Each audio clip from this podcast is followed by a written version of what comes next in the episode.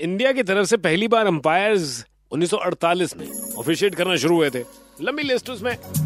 मैंने कहा, लेकिन पहली बार किसी ने ओडीआई में अंपायरिंग जब की? उनका नाम तो पता होना चाहिए। हम अपने क्रिकेट के हीरोज को तो जानते हैं, लेकिन जो क्रिकेटिंग हीरोज ऑफिशियल साइड में उनका भी तो पता होना चाहिए सर कि अंपायर्स हमें बाहर के अंपायर पता है? बकनर ऐसे बहुत सारे नाम पता है। लेकिन भारत की तरफ़ से पहली बार किसी ने ओडीआई में कभी अंपायरिंग की हो तो उनका नाम भी तो पता होना चाहिए। हेलो निशांत बोल रहा हूँ मैं। हाय निशान और जो सवाल पूछा था इंडिया की तरफ़ से फ़र्स्ट अंपायर जिन्होंने ओडीआई में अंपायरिंग करी है आई थिंक उनका नाम है V K Ramaswamy the other one I am not sure of I I think he did it in early nineteen seventies ODIs जो किए थे इन्होंने वो नवंबर 83 से जनवरी 2002 सो ही ही डिड इन 83 तो पहले जो भारतीय अंपायर हैं वो 1981 में उन्होंने किया मेरे ख्याल से सुधीर असनानी और एस के बंसल सुधीर असनानी एस के बंसल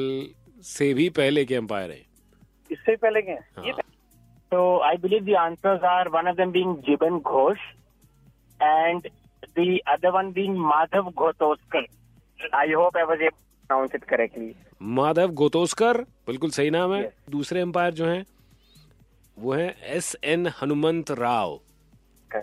इन्होंने India England 1981 81, yeah. Uh, Ahmedabad में इन्होंने किया था Yeah, yeah. कर ये भारत के पहले एम्पायर्स रहे नाम याद रख लेना 93.5 रेड एफएम आपके लिए लेके आ रहा है साउंड्स ऑफ़ पंजाब 21 मार्च को ये भी याद रखना सिर्फ़ याद नहीं रखना बुकमा शो पे जाओ टिकट लो और आ जाओ